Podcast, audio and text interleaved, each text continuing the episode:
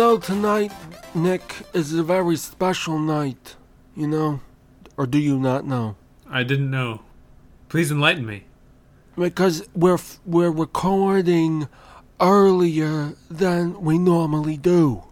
Uh huh. And you've chosen to be Marlon Brando? I didn't choose it myself. It chose me, you see. I feel like you're just ever so close to falling back into Jerry Lewis.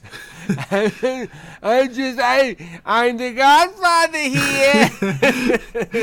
Please don't hurt me, Mr. Sonny. That's the boy. He's mine. He's been obliterated by the machine guns.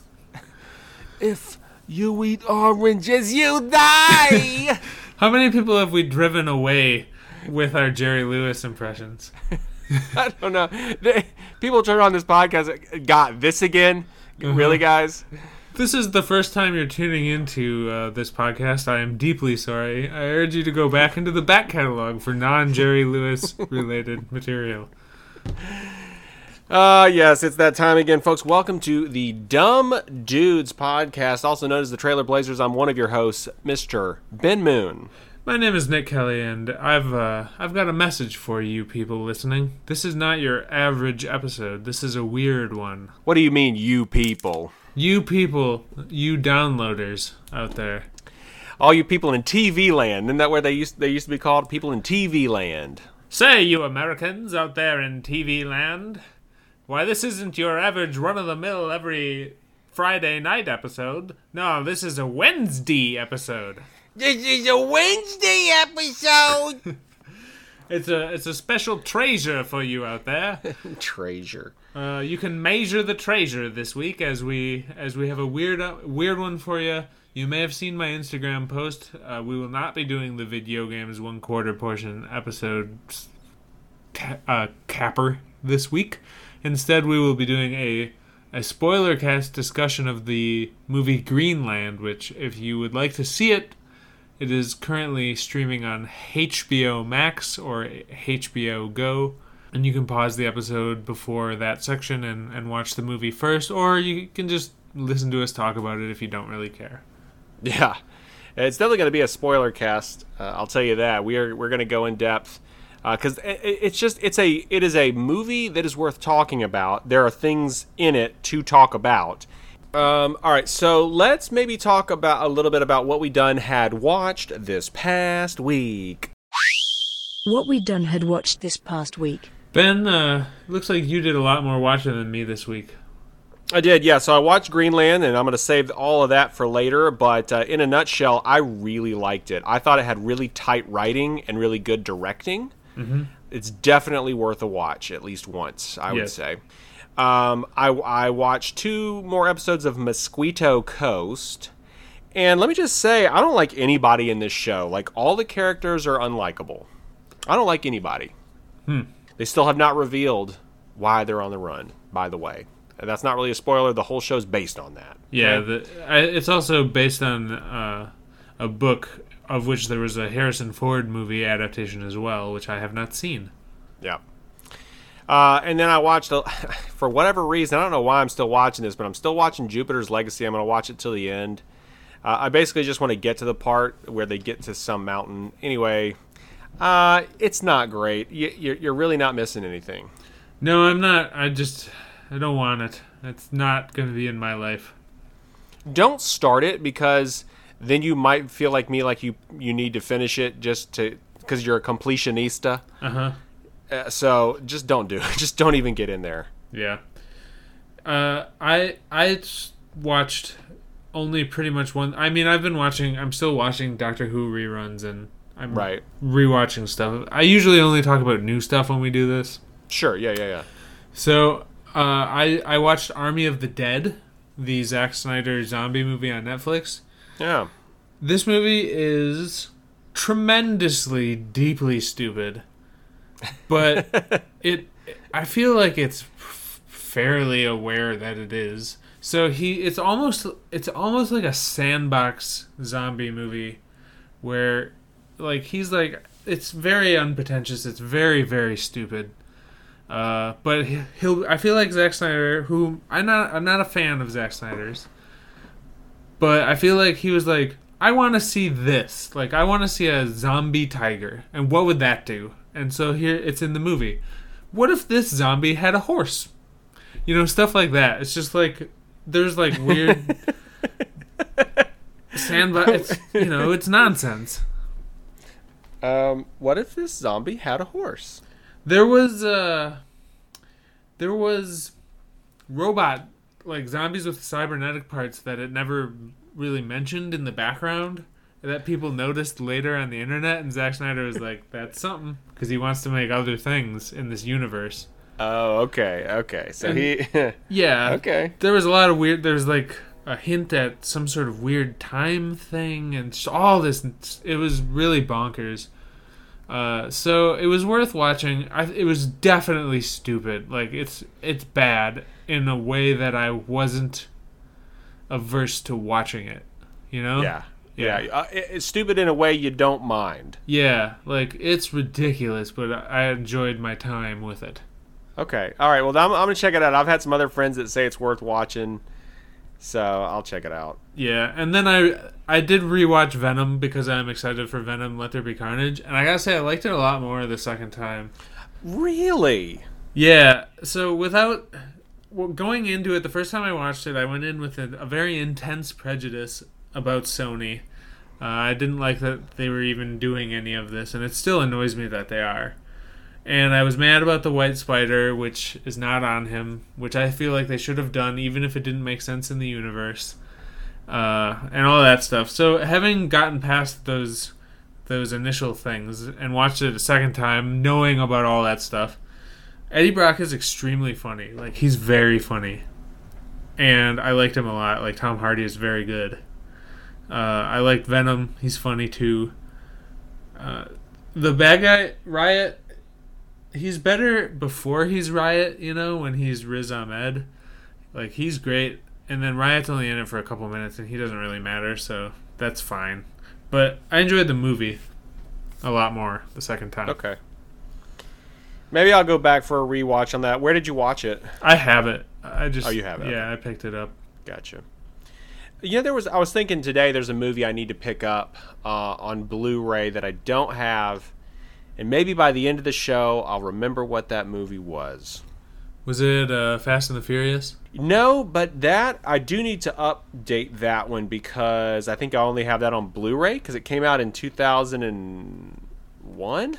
2001. Yeah, Like Blu-rays didn't exist, so yeah. You had it on DVD. yeah, I have it on DVD. So I just I just want to get the first two on Blu-ray. I don't need the rest of them. I just need those first two. I think I have some of the random weird ones. Like I think I have four and five, and none of the other ones. I, you know what I was thinking? I was thinking that in the Berenstein Bears universe, that um, the third one was the last one. So when they made Tokyo Drift, they were like, okay, this franchise is dead. It's you know nobody's gonna watch this, and they quit making them.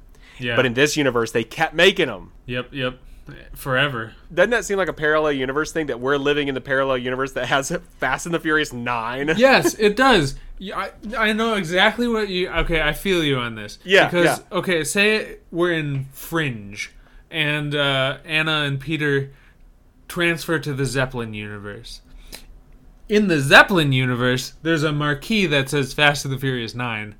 That's the fake universe where Fast and the Furious Nine exists, and that's the one that we're in. Yeah. But I don't see zeppelins everywhere, Ben. No, I don't see the- zeppelins peppering the skies. So, so true story about Zeppelins. I mean, I wish they were peppering the sky, but there is a building in downtown Birmingham that has a Zeppelin tower built, uh, like halfway, but it was Yeah. made for docking a Zeppelin on. Like the top of the Empire State Building. Yeah, yeah. I just think that is the coolest, man. Like, ah, I wish they still That's- had it. That's the world that I was meant to live in. Yeah. Uh, gosh, I, I I'm gonna try to think of that that Blu-ray that I wanted to get. Uh, I cannot think of it. I don't know what it is. Well, read my mind, Nick. Good grief. I'm trying. You're wearing Um, that that tinfoil. I can't get through. Uh, well, buddy, uh, let's take our tinfoil hats and talk about some of this here new news.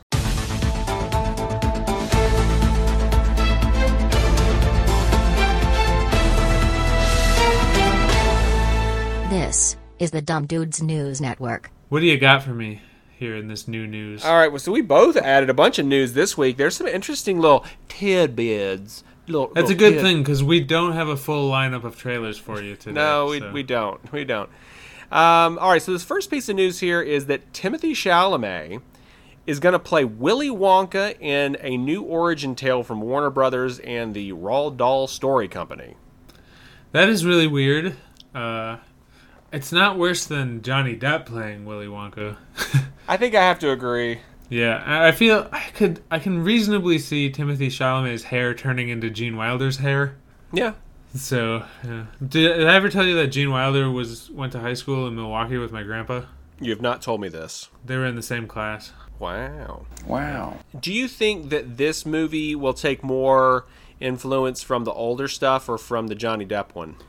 I think it'll be totally from the older stuff. Uh, I don't think it'll it'll be Tim Burton based at all. Yeah, I don't think so either. I feel like that was a one and done. Did you ever see James and the Giant Peach? Yes. I don't have any other que- questions about that. I just wonder if you'd seen it. I don't have any follow up questions. My only other Roald Dahl trivia thing that I always tell people is that James Bond is based on Roald Dahl. he, Yes, was a, he was a spy in World War II. Yeah, we've had that uh, that discussion, I believe, on uh, folks. I don't remember what episode, but uh, so maybe some of you know. Yeah. Um, okay, so there is a rumor. This isn't this isn't necessarily news. This is a rumor. Um, I saw it on uh, what's that garbage website that we all. we got this covered. yes. so I, when I saw that, I was like, "Oh, Nick is gonna." He would Nick would want me to double check other sites, so I did. So I googled it, and a couple of other sites carried the rumor. So I was like, "Ah, maybe it's worth talking about." Uh, but the rumor is that Quake, the Marvel character Quake, which was uh, what's her name from uh, in Agents of Shield, I can't remember the actress's name.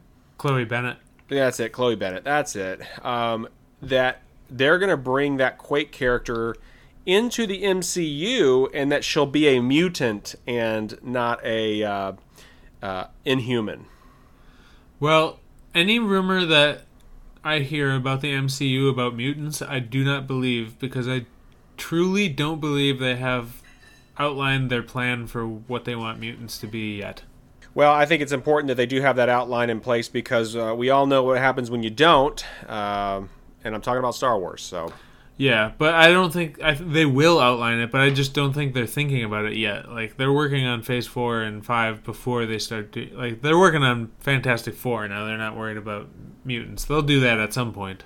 yeah, I'm sure they'll figure out a good way. Uh, but do give us that Fantastic Four. Oh, give it to us.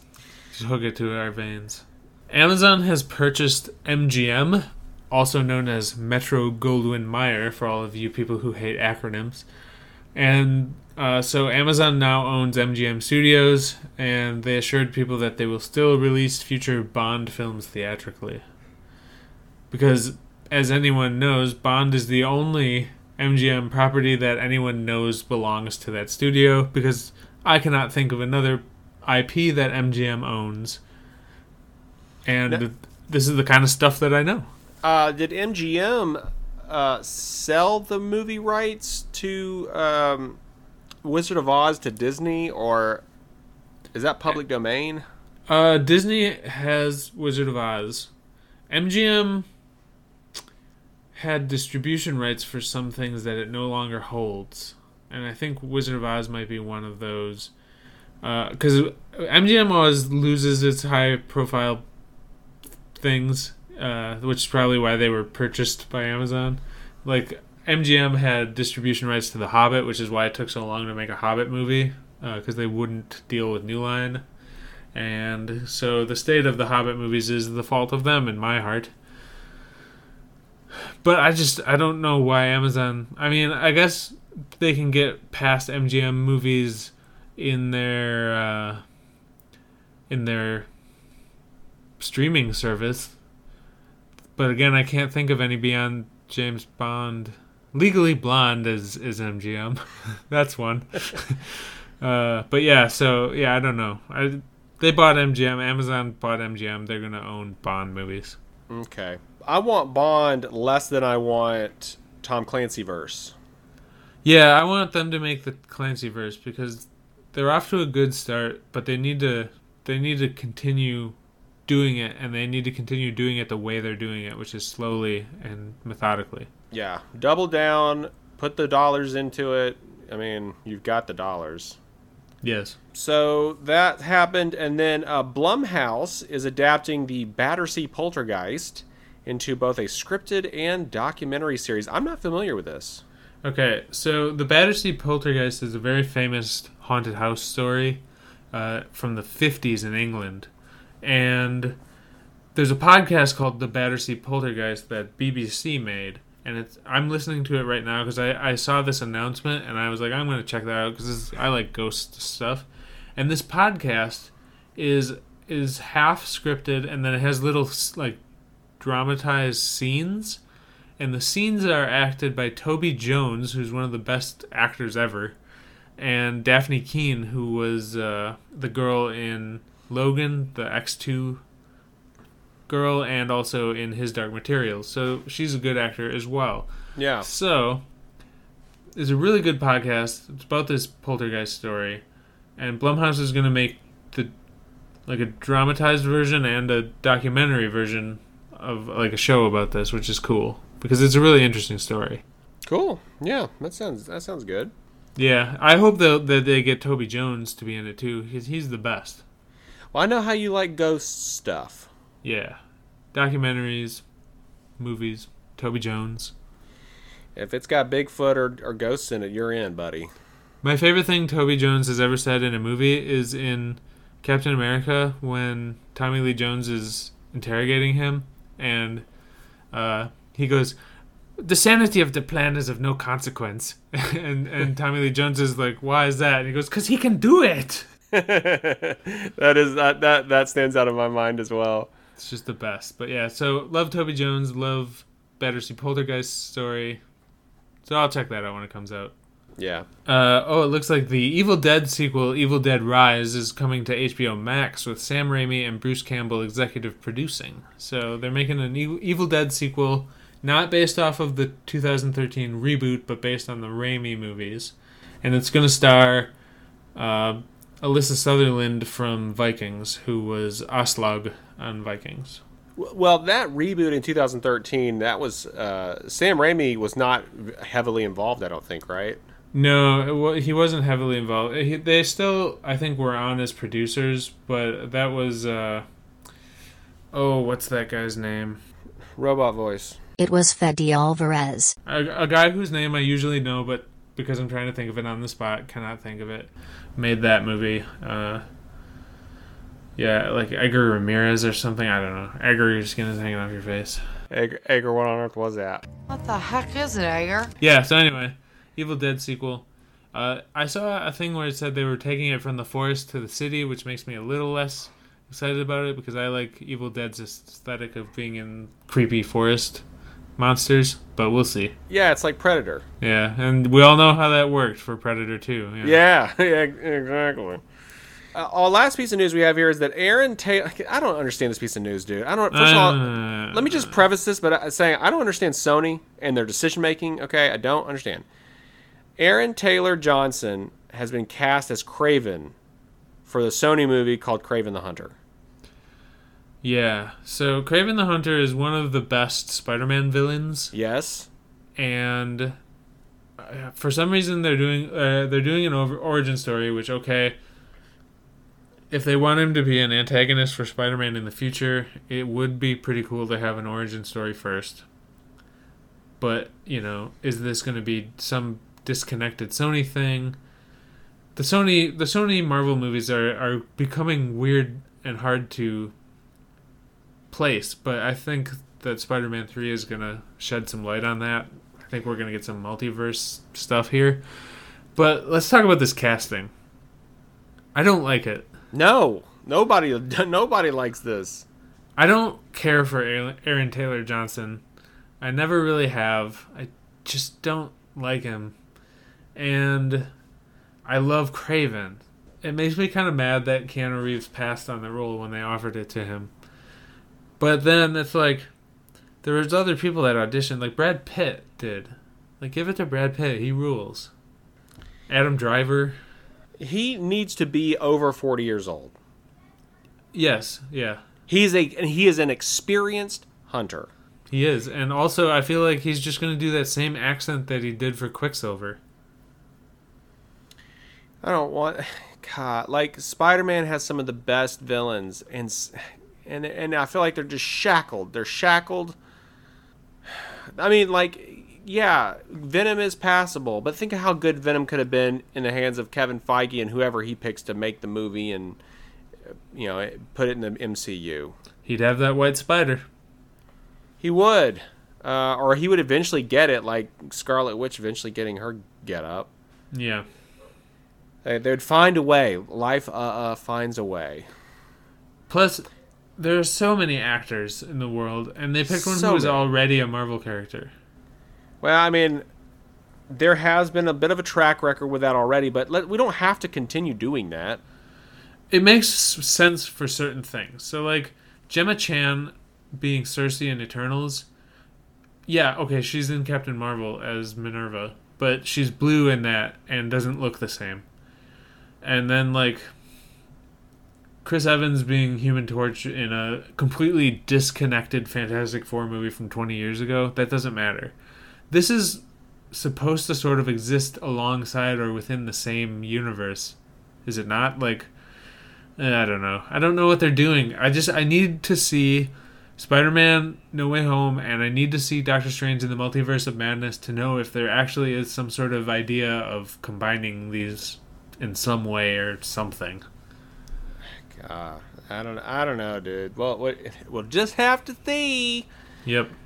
That's all we can do. So, all right. So that's all the new news, and that brings us to the new new New, new, new, new. new new New, new. trailers, folks. We have an Adele four. We have a the wickedly talented one third of a dizine. one third of a dozen, but these are all uh, w- worth talking about for sure. These are all high profile. Yeah, Trailers. all- yeah, for sure. So the first one is the highest of the profiles, and that is Marvel's Eternals. Okay, this one I have already watched about 35 times since it came out. Like I'm not even joking. So, Eternals is one of the one of the few comics that I have the like the actual physical graphic novel of. I have the Neil Gaiman Eternals uh, on a shelf right over there, and I can see it. And that's sort of the one that I believe they're taking the most uh, inspiration from to make this movie. And this trailer is very good. It's very teasery. We got we start off with some people, uh, ancient humans, probably Babylonian, Mesopotamian era times, and the Eternal ship comes, and they're just sort of like there, and they exist throughout all of time, throughout all of history, and they sort of keep to the sidelines. the The plot of the Eternals, the comic, and and anyways, is the Celestials, who we saw briefly in other movies. Uh, Ego was a Celestial. The Guardians of the Galaxy had that flashback to the giant guy with the staff destroying people. That's a Celestial. So the Celestials created two groups of people uh, the Eternals and the Deviants. And the Deviants are like just messed up underground monster people, and the Eternals were the ones that humans mistook as gods. And so they sort of exist in conflict with the Deviants throughout all of history, and they sort of live uh, parallel to, to humans, not with with them. But then in the Neil Gaiman one, there's something that happens which uh, is probably going to happen in the movie, so I don't want to say. You know, I don't want to spoil the, the movie for people who don't read comics. But there's something that happens where they they lose their memories and they they sort of get stuck on this Earth life in the present, and they think they're normal people, and then they slowly start waking up because of something happening, and then it comes together that way. So I think that's going to be in the movie as well. I think they're going to lose that uh, the memory, like in the Neil Gaiman comic, and then regain it. Do you think we're going to see the origin of Knowhere? I would like to see that if one of them gets decapitated, one of the Celestials gets decapitated, and his head goes floating off into space. That would be pretty cool. I don't know if they'll get to it, but that would be that would be neat. I wonder if we'll also see like uh, a hint or a you know a Easter egg for Galactus. Yeah, they should just they should just plop that helmet on somebody. You know, one of the Celestials. Like he, I know he's not a Celestial in the comics. He's a different thing, but make him a Celestial in the MCU because that's what they look like. You know. Yeah, it makes sense. He, he fits. He fits in that that uh, barrel. I don't. What, what does he fit in, Neil? Uh, the mil milieu. Milieu. I don't know. I don't know. So, uh, our, I will say, so this looks great. The art direction in this looks second to none. I love the like golden writing stuff that, that's happening with the designs and whatnot. It is so just, I mean, it's chef's kiss, you know. Plus, Uh, everything's shot on location. Oh, nice. Yeah, no sound stages. Oh, that's that's cool. Okay, that's cool. Uh, but you know, I still think I'm actually more excited for uh, Legend of Ten Rings, man. It's really hard to pick. I'll be excited for whatever I'm watching at the time the most. Uh, like between Widow, Shang Chi, and and this. Except the thing is, is that I deeply, deeply love Angelina Jolie, and she's in this, so that has that has my full allegiance for the Okay. time being. Okay, okay. Well, I can't can't fault you for that. no. I made a meme about it. Indeed, you did. So, uh, so we're really looking forward to the Eternals. Going to be great. Yes. Um, next trailer we have here is Last Night in Soho, starring Chess Girl. Yeah, Anya Taylor Joy, and also starring Thomasin uh, McKenzie from Jojo Rabbit, Oh, okay, okay. and Matt Smith, the Doctor. Hey, that's right. Um, so uh, Edgar Wright has he done horror type stuff before? Shaun of the Dead. That's not. This looks very more horror-y. You know. Well, it looks like a time travel thriller movie to me. Yeah. Uh, the it, I would say th- there's like a a creepy a creepiness to it for sure, and and not like movies he's done before. Let me read the plot synopsis for this.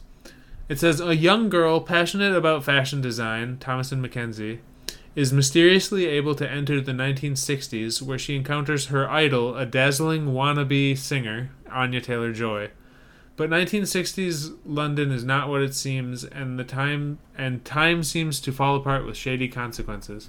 So she's a fashion designer in present time, Thomasin McKenzie. She's going back in time, and I think the way that she does that is she inhabits Anya Taylor Joy's body, and so she's like running around doing London 60s things, and then her messing with the past starts to mess things up. And being that this is Edgar Wright, I'm certain that that will all be written and planned out and like tied together really, really well in a way that I'm excited to see. A little bit of a butterfly effect. Yeah, something like that. That's that's what I got. It is very teasery trailer. There's not a lot of dialogue. So you I sort of am just extrapolating that from the description here and then the images they see.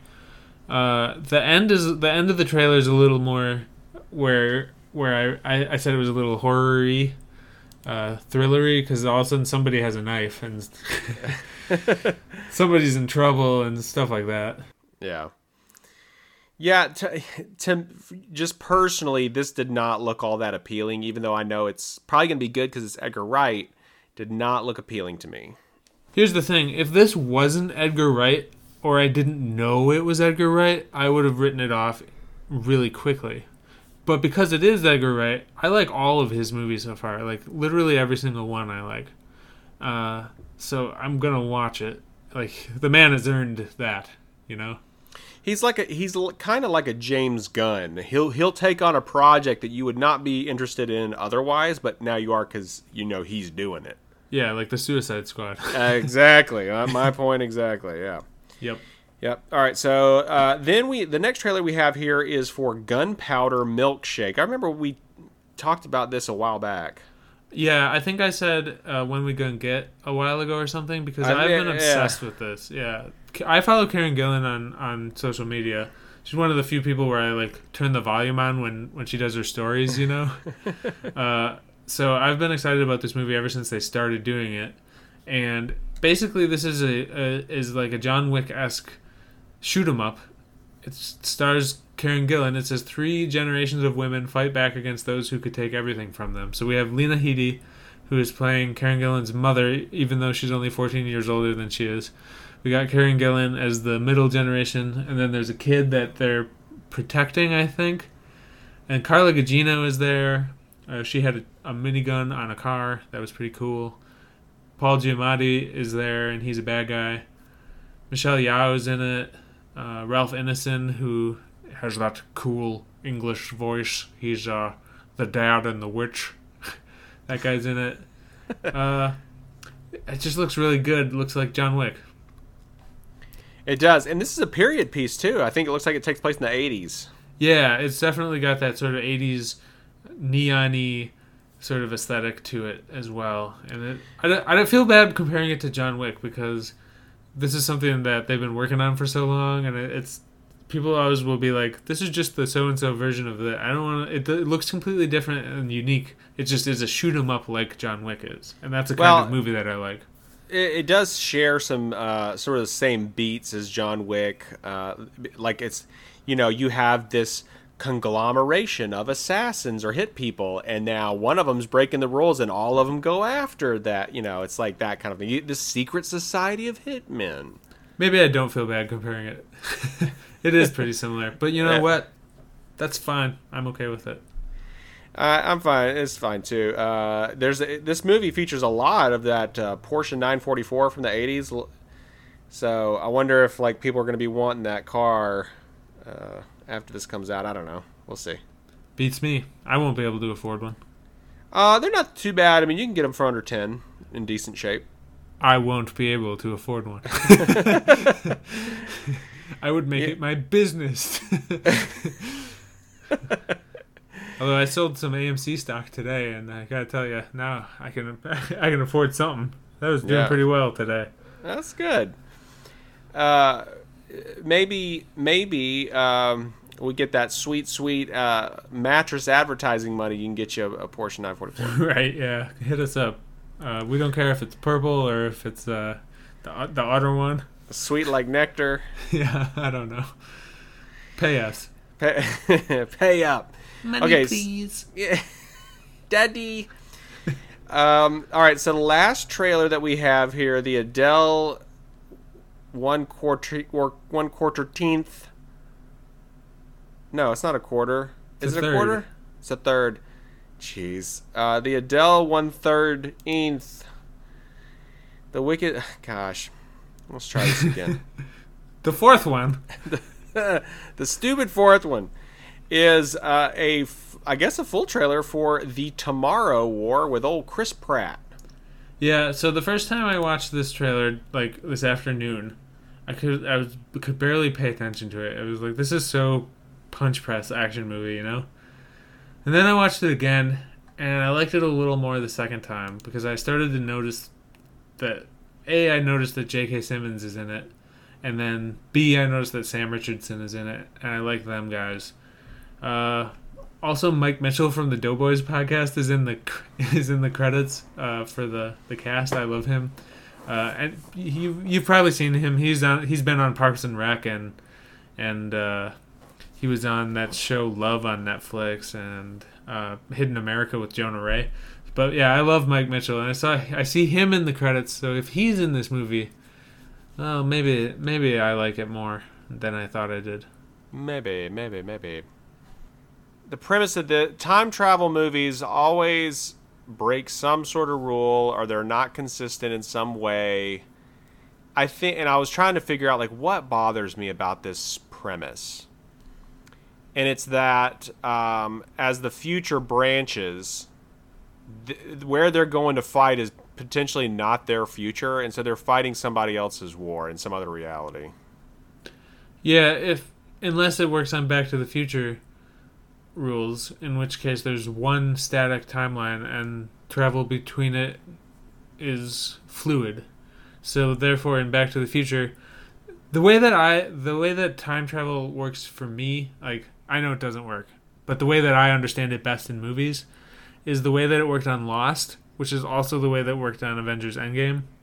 Uh, Lost and Endgame work the same, where So uh, the, there's this one section in Lost where uh, Miles explains to Hurley how time travel works, and it's the best in-universe explanation of time travel that I've ever heard in anything. It's in season four of Lost, and he's talking to Hurley, and he says, he's like, "Hey, if Hurley says, hey, if if I was in the Dharma Initiative in the '70s, then why don't I remember that?" And Miles says, "Well, okay, what? How old were you when you crashed on the island? You were 31. Well, you joined the Dharma Initiative when you were 33. So when you're 31, you don't remember things you did when you were 33 because it hasn't happened yet. So it's a it's a you exist in linear time, but you're hopping around the timeline, which works like a needle on a record point. You know, it's like a needle on a record. Time is the is a flat circle, as as Mr. McConaughey would have us know and uh, your present tense is just the, the point, the needle point. But the needle is always the needle. It just moves to different points on the on the record. Except the needle can die. The needle can die, and then you get a new one on Amazon. Amazon brings me back to life. Because that's where the Tomorrow War is premiering on July 2nd. Indeed, it is. All right, folks. Well, that does it for the new new trailers. And that brings us to IMDBS. That's right. You thought we were just going to do four trailers and leave you hanging? Nope, we got the, the funnest game. We do have the funnest game. Man, I love this game. And so we both have five different movies that we're going to be featuring here. And the goal of this is going to be guess the lie within three trivias for each movie. So we're going to give three uh, quote unquote facts about each movie, but one of them's going to be a, made up by a, a filthy lie. A filthy, filthy lie by either Nick or me, and so the other person has to guess. Uh, the points don't matter, just like whose line is it anyway, except they, for they do because Nick always remembers who won and who lost. I lost every time. Yep. Uh, so uh, anyway, so uh, I will go first. How you want me to go first? Yeah. Well, how right. did you divine your your movies this time? Did you just pick five movies you like? I just yeah, I just picked five movies I liked. Yep. I went to I have a group chat with my cousins, and I uh, with Jess and me. There's five of us, and I said, mm-hmm. hey, each one of you pick a movie. So they each picked a movie, and so I did their four movies, and then I picked my own. Oh, that's great. That's great. Well, in uh, so to lead this off, I actually chose Greenland as as uh, the movie. Clever. Uh, yeah, because we're going to be talking about later. So there was actually some fun facts here. Uh, first fat or the uh, the first trivia. Do we want to call them trivia's or facts? What do we want to call these? I've been calling them trivia's. So I don't know. Yeah, yeah we have been using that uh, that terminology. Uh, the little first little trivia here. Uh, Chris Evans was initially attached to play the lead role with Neil Blomkamp directing. Both dropped out due to scheduling conflicts. Trivia two. The same double sonic boom sound effect is used for every fragment's atmospheric entry. And then trivia number three the bunker at the end of the movie was the same bunker used for filming in Mockingjay, the third Hunger Games movie. Okay. I could see. I can't see Neil Blomkamp directing this because it isn't a metaphor for apartheid. all of his movies have been thus far. Like every single one, legit uh, has been. So this this would be a very strange departure for Neil Blomkamp. Oh, that sounds made up, but also so does the the Mockingjay one because did they really film that in a real bunker? That's that would surprise me more than anything else if they filmed Mockingjay in a real bunker. So because I said that, it's probably the middle one. So I'm gonna go completely against both of my instincts and choose B. well, B is true. Uh, the same double sonic. yeah, that's true. Uh, you should have gone with the that sort of the uh, the snap judgment. The bunker one is made up. I made that one up. Okay, yeah, I couldn't. Uh, Mockingjay seems like they shot the entire movie in a soundstage. Yeah. I'm really surprised about Neil Blomkamp though. This does not seem like a Blomkamp movie. It doesn't. It doesn't have like tech in it. You know, some kind of tech. Yeah. In it, really. A real yeah, I guess he could have made a social message. Yeah. All right. Um, my first movie is one of my other all-time favorite movies in the history of the universe. So this was my pick from from my group message, The Edge. It's one of my favorite movies ever. It's the movie of uh, Alec Baldwin and Anthony Hopkins versus a bear. Trivia A, the first little bit of trivia here. Sir Anthony Hopkins was suffering from a slipped disc throughout filming and incorporated the pain he felt from this into his performance. And I'm doing exaggerated facial uh, movements so you can't try and read my face. In case you were. Uh, if you have any tells, Yeah. Trivia B. Robert De Niro and Dustin Hoffman were considered for the role of Charles, Anthony Hopkins' character. Trivia C.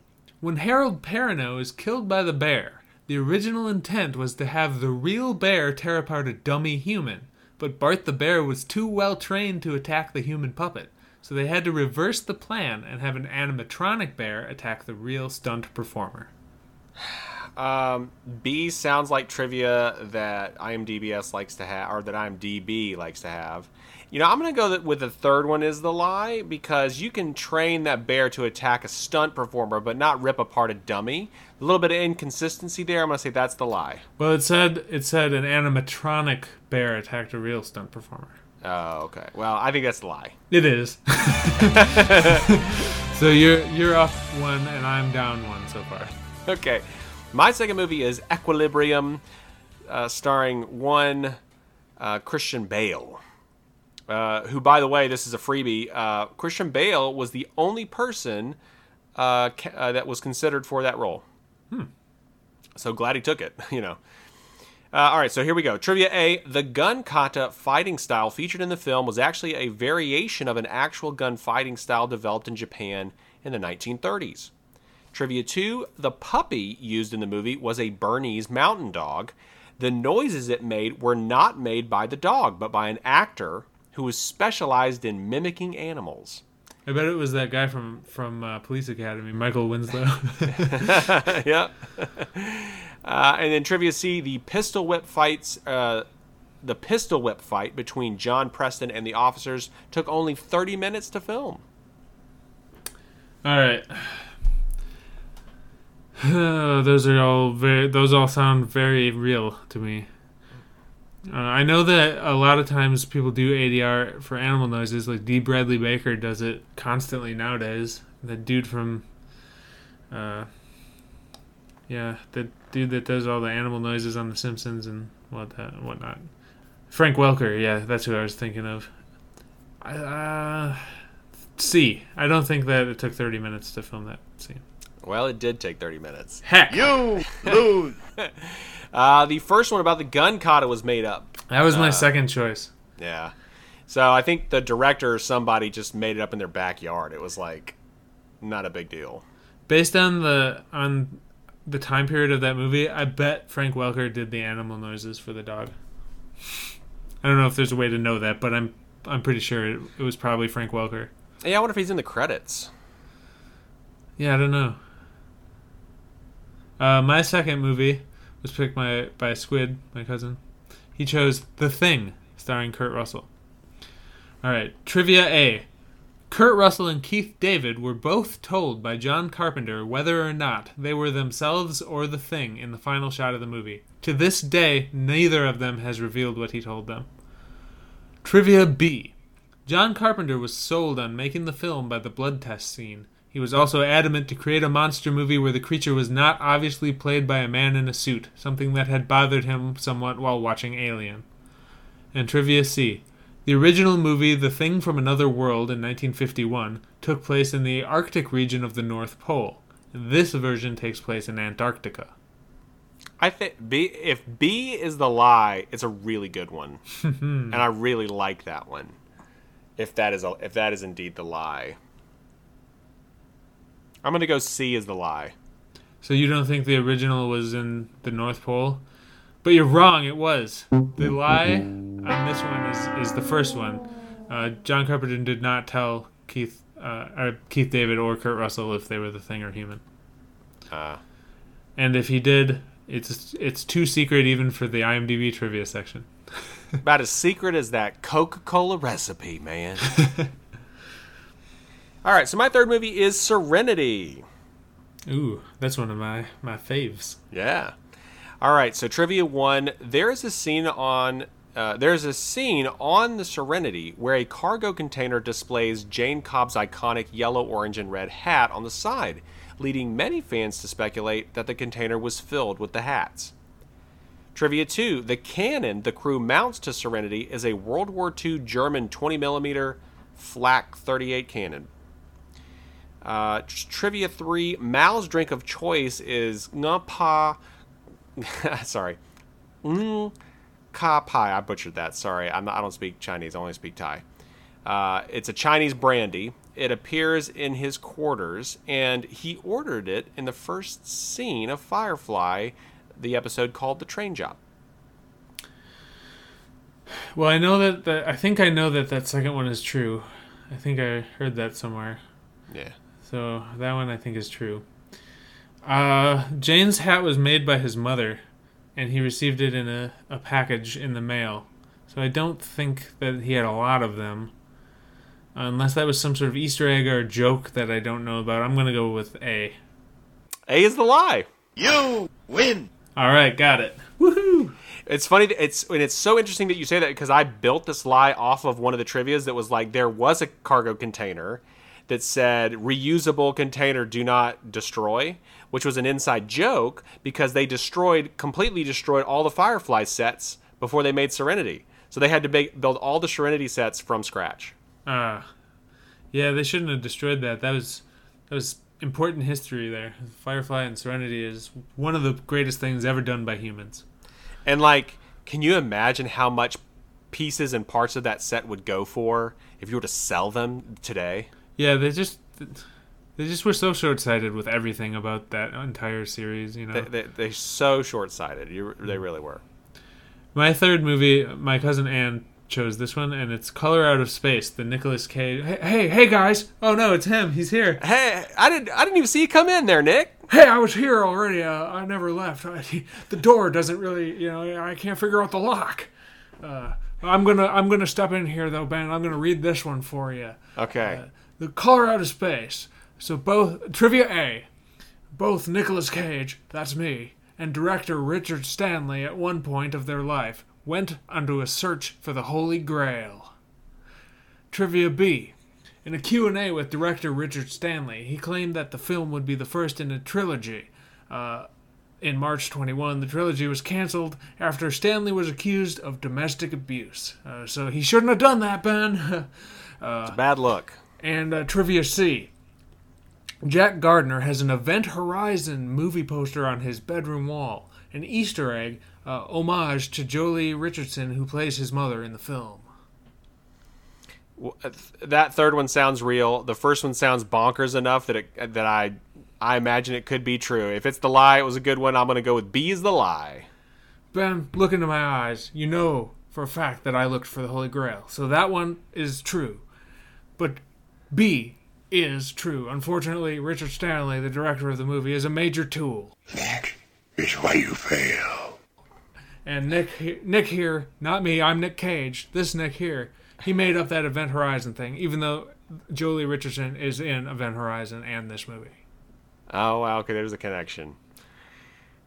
Oh, you got me. You got me. I stepped in and I got you. And now I'm gonna head back out and let Nick handle the rest of these. Thanks for having me on the podcast again. Hey, see, thanks, see you Nick. later. See you later, Nick Cage. Oh, Nate, what, what a guy, huh? Yeah, he just was in here. Uh, I, I- I didn't see him, but I did hear him.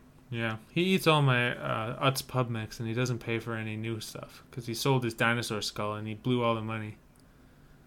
That's, that's also a bad look. Mm-hmm. All right, so my th- uh, fourth movie is War of the Worlds. This is the one with Tom Cruise. A lot of fun trivia on this one. Uh, trivia A an actual out of use Boeing 747 was bought to be used as the crashed plane in the suburban neighborhood. Trivia 2 The war cry sound of the tripods was made with a didgeridoo and computer effects. And trailer 3 actual volcanic ash was used in the effects for the scenes where the tripods uh, use their energy weapons to vaporize people in the streets, as Spielberg thought it looked better than several other alternatives that were tested. All of those sound real. Like it's Steven Spielberg, so I don't think he's above buying a plane. And a crashed plane or whatever, and then also the volcanic ash. But like, where would you get that? And would you like import it? Is that a thing you can buy? Probably is. But I bet it was CG though. I'm gonna say C. You got it. That's the lie. All right, that's two. I got two this time. Yeah, you're you're beating me. I think I only have one, right? Uh, yes, I think you you got my uh the first one about the bear, but I got you with the thing, and I got you with Colorado space. Oh man, could I win? Time will tell. uh, the the next one is my cousin-in-law, Derek. He chose In Bruges, which is the movie with Colin Farrell and Brendan Gleeson. All right. Trivia A. In one scene, Ray, Colin Farrell, fires a blank into a thug's eye, blinding him. In Tigerland, Farrell's character shoots a blank into a man's eye, but does not blind him. Trivia B. In the original script, Ray and Ken are British, but when Colin Farrell and Brendan Gleeson came on board, the characters were changed to Irish to suit their natural sensibilities. And Trivia C. Colin Farrell enjoyed prank calling co star Brendan Gleeson's hotel room using his American accent. To me, B sounds like that doesn't sound like a decision that would be made so hastily. I I, I think B has got to be the lie. I got you again, Ben. Dang. They changed him to Irish because they cast those Irish guys. The one that I made up is the prank, the prank call with the American accent. Because Colin Farrell Ah. does a really good American accent, so I just thought that if I was him, that's what I would do. That's good. That's good. Well, you got me. You got me. Uh, still in the lead there. Okay, final movie that I have here is The Fast and the Furious. And yes, I'm talking about the original film from 2001, folks. There were so many fun trivias to choose from. I think I'm to have to read a couple extra after we after we do this because it's just too much good stuff. All right, so trivia A Vin Diesel's character is supposed to be 24 in the film. In reality, Vin Diesel was 10 years older than that during filming. Trivia B The Mitsubishi Eclipse used for filming broke down on six separate occasions, so mechanics were brought onto set to repair the vehicle and subsequently were paid to stay on set until filming was completed. Trivia C Filmmakers asked owners of houses in background shots to repaint their houses with more muted colors to show off the colorful cars. Hmm. I feel like they would have to pay them for that third one, so I don't know if that's part of the trivia or not, that they were compensated. I don't think they would do that. Uh, the second one also sounds like they probably had mechanics already. That seems weird that they would need to bring in extra mechanics. But the the third one sounds like where would you have if you where would you have plucked that from? You know, it's so random. I'm gonna say the third one. Uh, that is actually true. They did ask Ugh. those homeowners to, to do their houses in different colors. Is it the second one? Yeah, the Mitsubishi Okay, one. yeah, I, they had to have mechanics already. Yeah. Yeah, And also, like, that was like a kind of a new car. Like, why would it break down six times? yeah. Who knows? All right, Just- so I've that one. Where'd you? Where, where'd you? Yeah, where would you have gotten that from? It's so random. The painted house thing, like pulling that out of the ether, would have been truly bonkers. that, that would have been. Uh, some other fun facts about this movie: Vin Diesel accidentally broke a stuntman's nose. Not a good look. No, no. Uh, Michelle Rodriguez and uh, Jordana Brewster, they didn't have driver's license or even learner's permits before production on the film started. And then Michelle Rodriguez lost hers when they were filming Lost because she was drunk right. driving in Hawaii. That's right. That's right. Um, there, so there's a sh- there's a scene where it's like the, they call them the race wars, and supposedly there was like 1,500 cars, uh, which is like a giant car show almost in that scene. At one point, studio execs were trying to get Colin Farrell uh, to play the part of Dominic. Interesting. He, uh, I don't know if he would have continued making so many of those movies. It was a very Colin Farrell heavy IMDb's today. it, it really is. Um, there. Oh, the first the first street race has over 15,000 individual sound effects. That makes sense. That's crazy to me. Glad some sound engineer got paid, or hopefully, hopefully they paid him. He, they probably just put him in crunch time and didn't pay him anything. All right, Ben, you ready for my fifth movie here? Let- Let's do it. This is Jess's pick. This is Mary Poppins. All right, uh, the classic Mary Poppins. So good. Still holds up. Trivia A. Julie Andrews passed on playing Eliza Doolittle in My Fair Lady to play Mary Poppins. Trivia B. The step in time sequence had to be filmed twice because of a scratch on the film from the first take. The entire sequence took a week to film. Trivia C. Mary Poppins quotes John Keats' Endymion when she comments, A thing of beauty is a joy forever, as she pulled a potted plant out of her carpet bag. The same quote was used by Gene Wilder in Willy Wonka and the Chocolate Factory. It's got to be B. B ha- if B is not the lie, I don't know what is. You lose. I got you. B is true. They had to reshoot it because of a scratch on the film.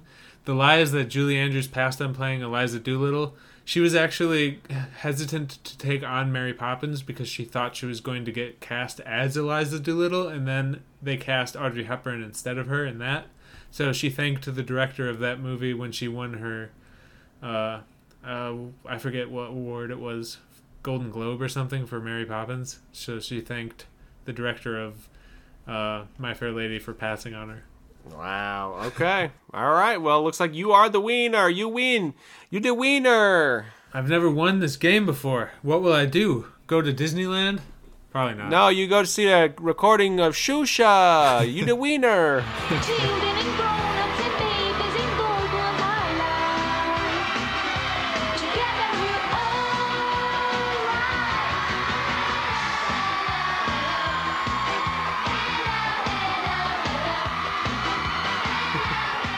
Uh, all right, so uh, that does it for IMDBS, and that uh, brings us to oh, we're not doing trailer mailers. No, uh, because this is there wasn't enough time between last week and, and this recording, so people haven't had time to answer the questions times. So we're gonna just hold off on that.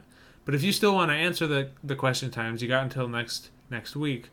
Uh, you can email us at trailerblazerspod at gmail.com. Or you can follow us on Instagram at Trailer Blazers Podcast. You can follow us on Twitter as well at trailer underscore blazers, where I won't ever check, so don't try and send me information on Twitter. And if you're feeling uh, super generous, you can rate and review us on Apple Podcasts. And if you do that, Quick Mickey's going to let you know what happens. Hey, folks, I'm gonna let you know, like I always do. You let that five star rating on there, and I promise you I'll look into one of those services where you can hire one of them celebrity types to make a little message for you. And we're gonna look up Colin Farrell, baby. And we're gonna see if he's available, if he's on there, how much does it cost. But if it's too expensive, don't don't expect Quick Mickey to, to do that because I'm a simple man of simple means. But if you leave that five star rating on there, I will consider it. And that's the tip. Thank you, Quick Mickey. Effervescent, reticulated, resplendent, as always. Uh, for the Trailer Blazers, my name is Nick Kelly, and I'm sorry I talked so long about time travel. Happy Trailsers. And I'm Ben Moon, and I wish I was in the first Fast and the Furious film, but I wasn't. Happy Trailsers.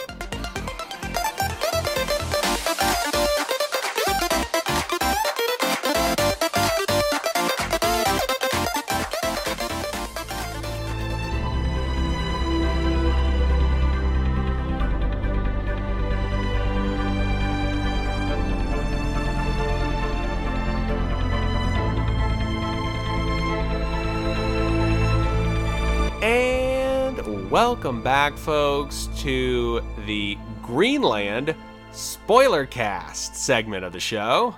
Uh, it felt weird to say that. I almost uh, said the same old stuff. It's really hard to to reshift our brains in this. I still feel like talking about this as a video game, but it isn't one. It was a movie. It was a movie, folks. So if you have not seen Greenland and you don't want it to be spoiled, then you can stop the show right here and then come back to it after you watch the movie. Uh, or if you don't, but if you don't care, you know, who cares?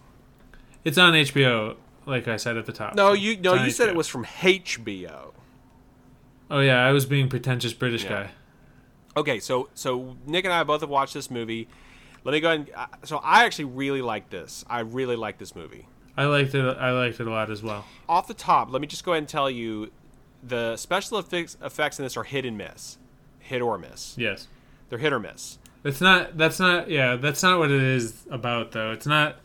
it's not an effects driven disaster No. movie like your Days After Tomorrow or your 2012s or any of Roland Emmerich's movies. Not at all. Really, Not at all. this is this is a, a humanity driven, character driven, Yeah. end of the world movie. This is one of those end of the world movies where it is you can picture yourself in it.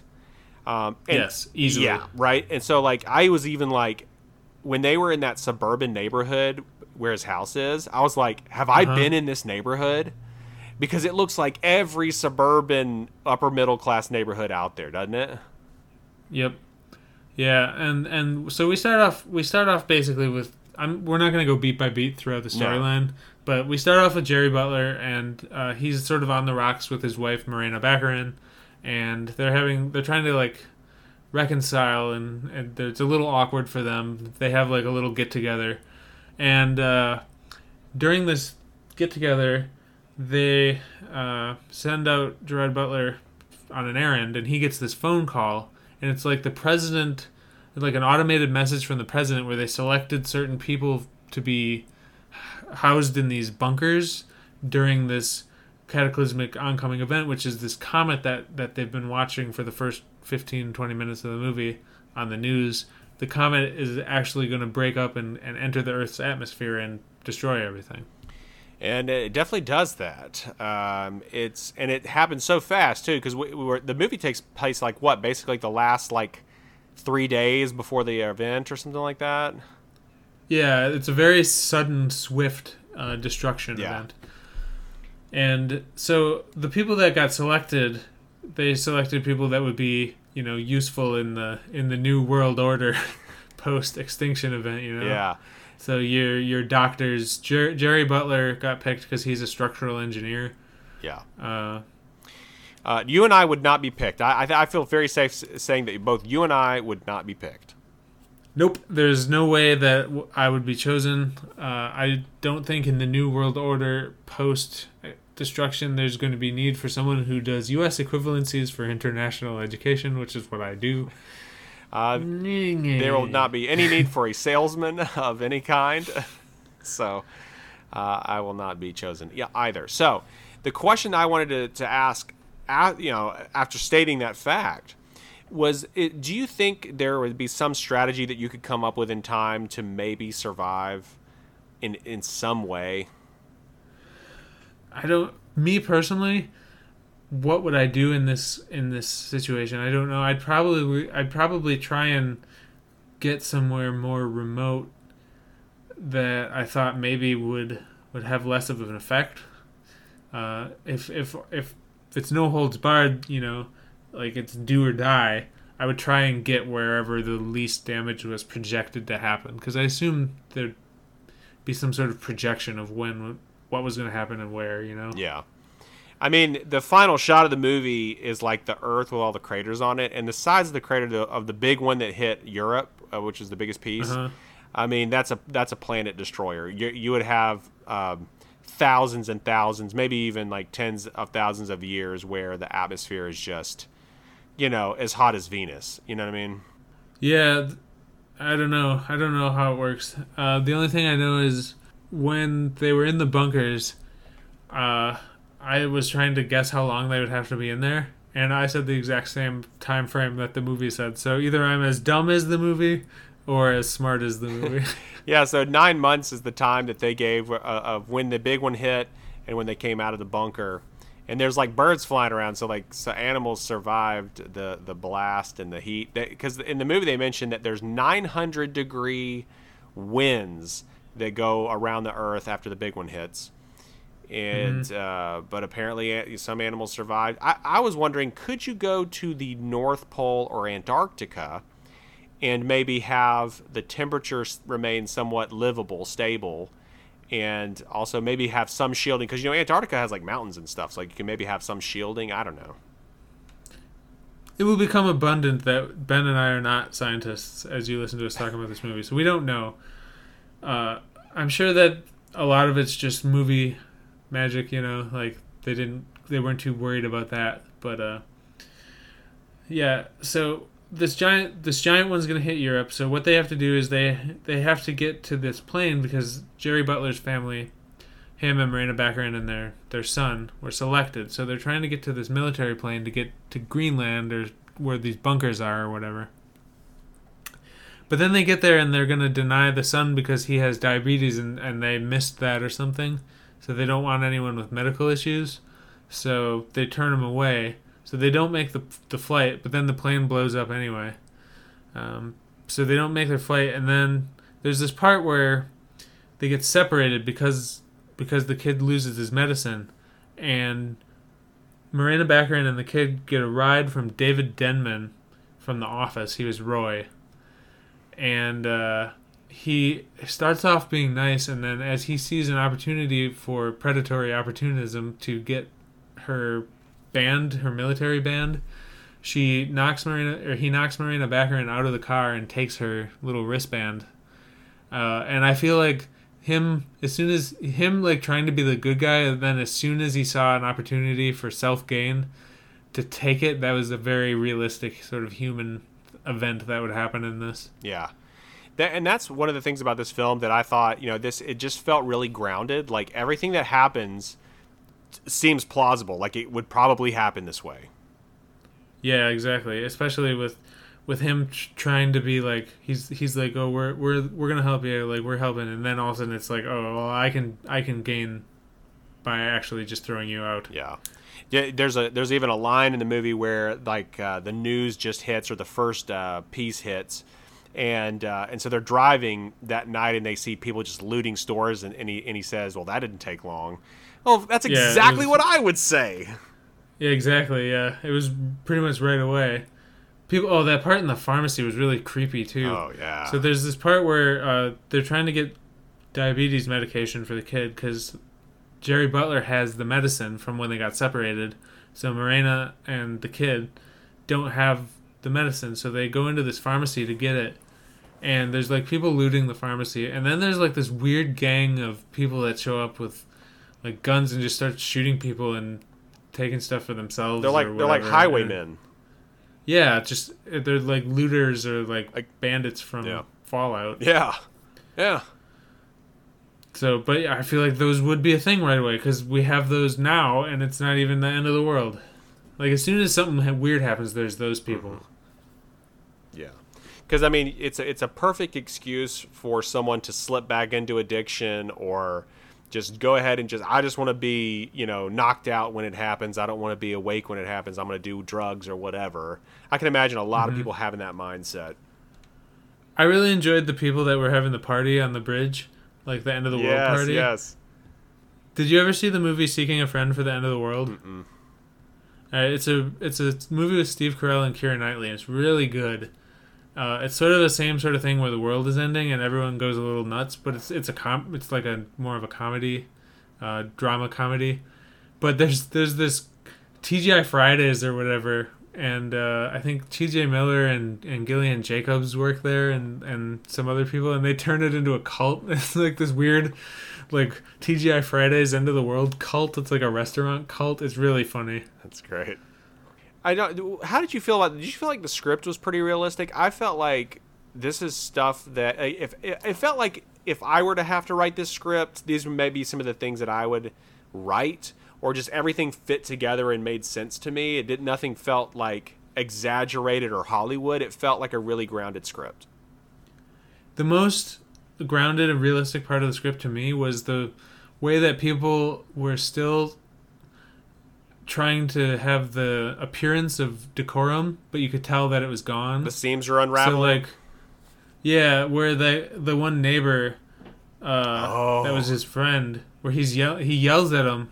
He's like yells at him about the, uh, him being selected, his family being selected, being like BS or whatever. He yells at him, but then he like resets and he's like, he's like, no, no. He's like, I know you. You're my friend. You'll you'll let us know like but you know he doesn't he he's got that panic just underneath and it comes out and then there's the other one with the kid and they're trying to get him to take their kid which uh, wouldn't have worked and then i thought i started to think well the, maybe the most sad thing was that it probably would have worked because they didn't end up using the military plane but th- there would have been too many people for the plane anyway And also, he he provides a very logical point when they're in the car. He's like, what you know, what are they going to do? Like they're they're going to turn her away because she doesn't have an armband, and it's going to be a, a little girl alone at the airport with her without her family, without her parents. Like, yeah. So I was like, this script was written logically, and I really appreciated that because a lot of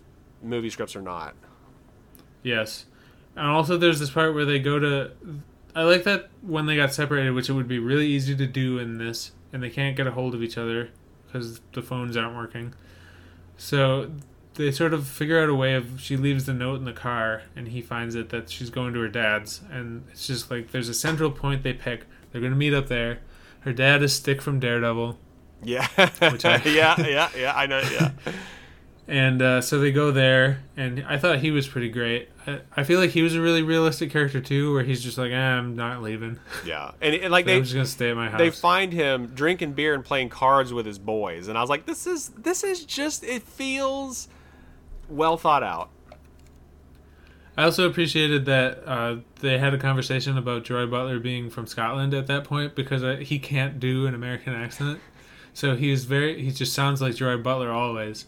And I was I just was glad that she said something about his mother making him haggis or something or expecting him to do the Highland, uh, whatever, some dance.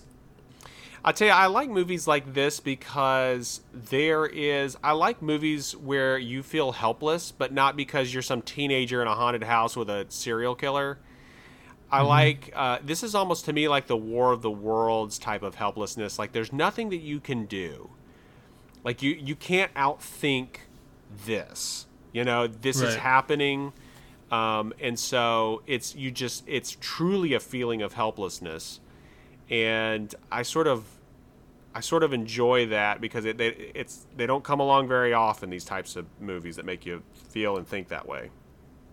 Yeah, and the villain is nature instead of like an organization, and then the people can either be like there's there's demonstrations of very deep human selfish selfishness and and, Right, and evil, right. but there's also like the nurse who's working at the Oh, I teared up. military I base. teared up. Yeah, this this nurse that was like taking care of the kid, and then she's like, "Well, we'll get you on a bus going to this way, and you can go here." And it's like that nurse doesn't think she's getting out of it, you know? Yeah, Like she's just doing this stuff because she's good. yeah. It gives them like a week's worth of medication, and uh, the actress was great. I don't know. Yeah, that made me tear up. That was a good scene. What do you think about the traffic situation? So they when they when they ran into traffic. Yeah, I feel like uh whenever they were gridlocked, I was like it would be like this everywhere constantly. And then every time they were just driving on the open road, that felt weird a little weird to me. So like Yeah. they made it to they made it to Canada or whatever from Kentucky really fast, I thought. They were actually in Atlanta. Right. Well, they started. Yeah, they start in Atlanta and they get all the way to Canada or whatever to get on the plane to go to Greenland, and it's just. I guess they did switch vehicles every so often, so they were sort of like zagging around. But yeah, it seemed difficult. Uh, but then again, when you make a movie like this, I don't want to watch them sit in traffic. You know. Right. So Well, that's a, an, thing I'm willing to forego. Yeah, and also like if you get news that the world is ending and there's nowhere you can go to sort of get away from it, it's like, well, why are we going to drive around? We don't we want to spend the last hours of our life, you know, doing whatever, not not driving around. Yeah, and most people aren't going to have uh, the little tidbit about going to Canada to get a plane, right? R- right, exactly. Yeah. Yeah, it's not like you can. It's not like the equator's getting so hot, you got to go north, and you know everybody's trying to go north. There's, Yeah. there's no reason for it. Yeah, it's just random chaos. Yeah. Oh, and there's that other part where uh, he burned his hand dragging the guy out of the car. I like that part too because it was just him and this other guy, uh, just helping this random guy, even though they're all probably doomed. Yeah. Yeah, it's interesting to see people still doing human things. Like the military was just doing their job, and uh, they're all just about to die. Uh huh. I like to see that, and you know, along with the people that turn into marauders instead of like just marauder. Like if you watch the movie The Road, everyone's pretty much a, a cannibal in that movie. Uh, whereas in this, it's like there's still people that are trying to not make the situation worse, and then there's the people that raid the pharmacy or Roy from The Office. Yeah, there's you know what it kind of made me think of is um, after or maybe it was in World War II when when uh, London was being bombed that people would wake up the next morning and get dressed for work and go out like everything was normal when there's like just rubble all the way around. It's just like people need this like feeling of normalcy of like routine and they don't want to try to they they do it I guess to sort of get past the shock of you know things around them just crumbling. Right. Yeah. Keep calm and carry on. Yeah, exactly. Yeah. So I feel like there was some of that in this movie too. It's just like, well, we have a job to do and we're just going to do it. Yeah. I wonder. Uh, I wonder if in the vault, like if if you had to be in a vault for that long with all these people, if you would sort of go a little crazy in there. Uh, well, knowing anytime you get a group of humans together, there's always going to be people who make bad decisions uh, and ones that uh, make good decisions, and people that are probably going to be a mix.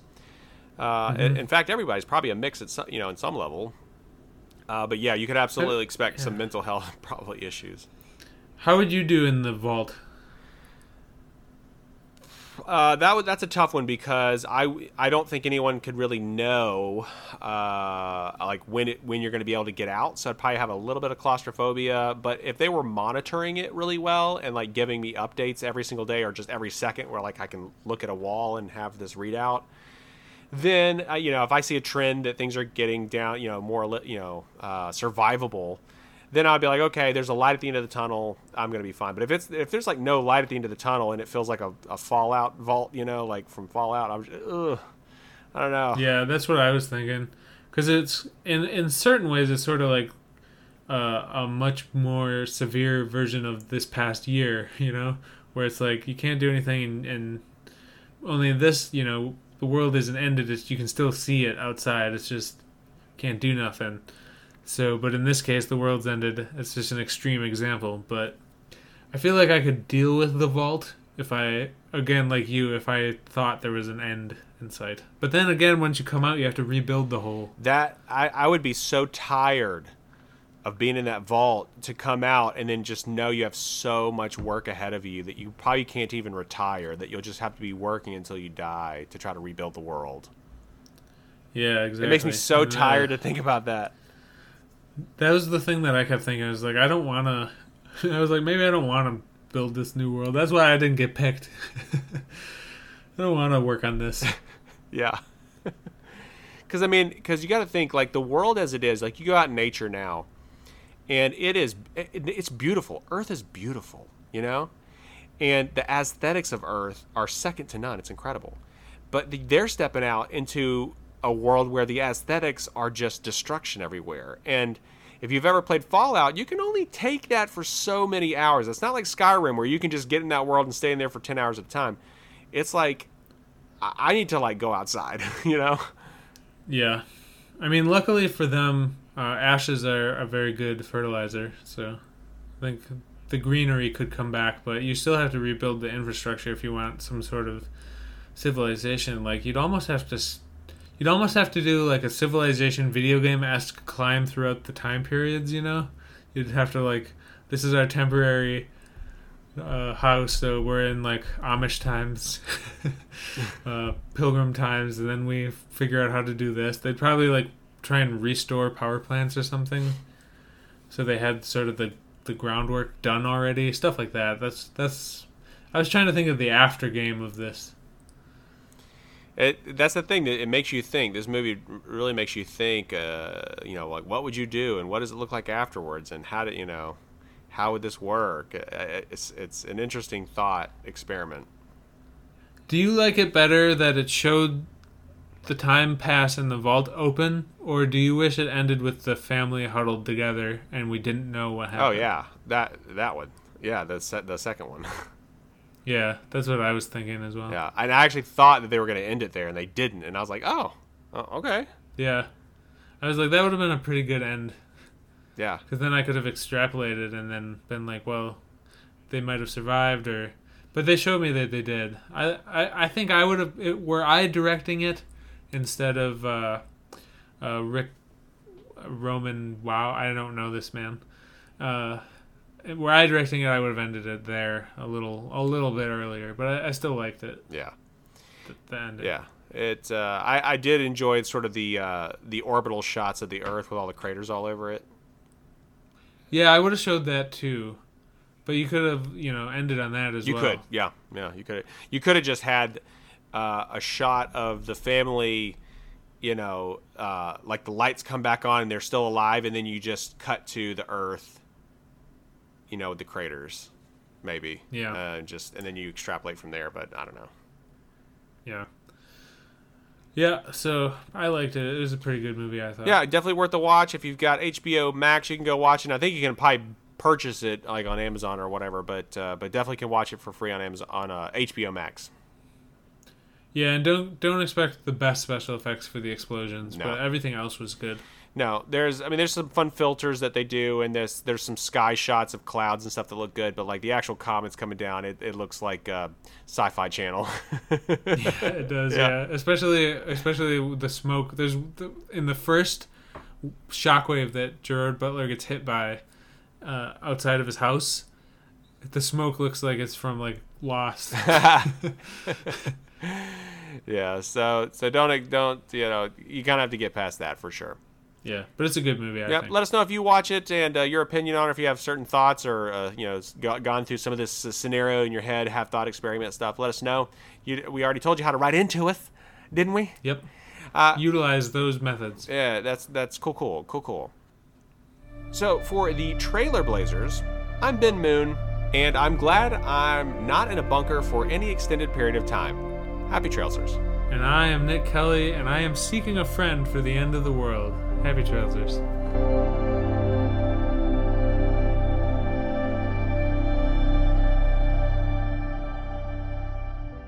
I almost uh, said Armageddon. I still feel like talking about Armageddon.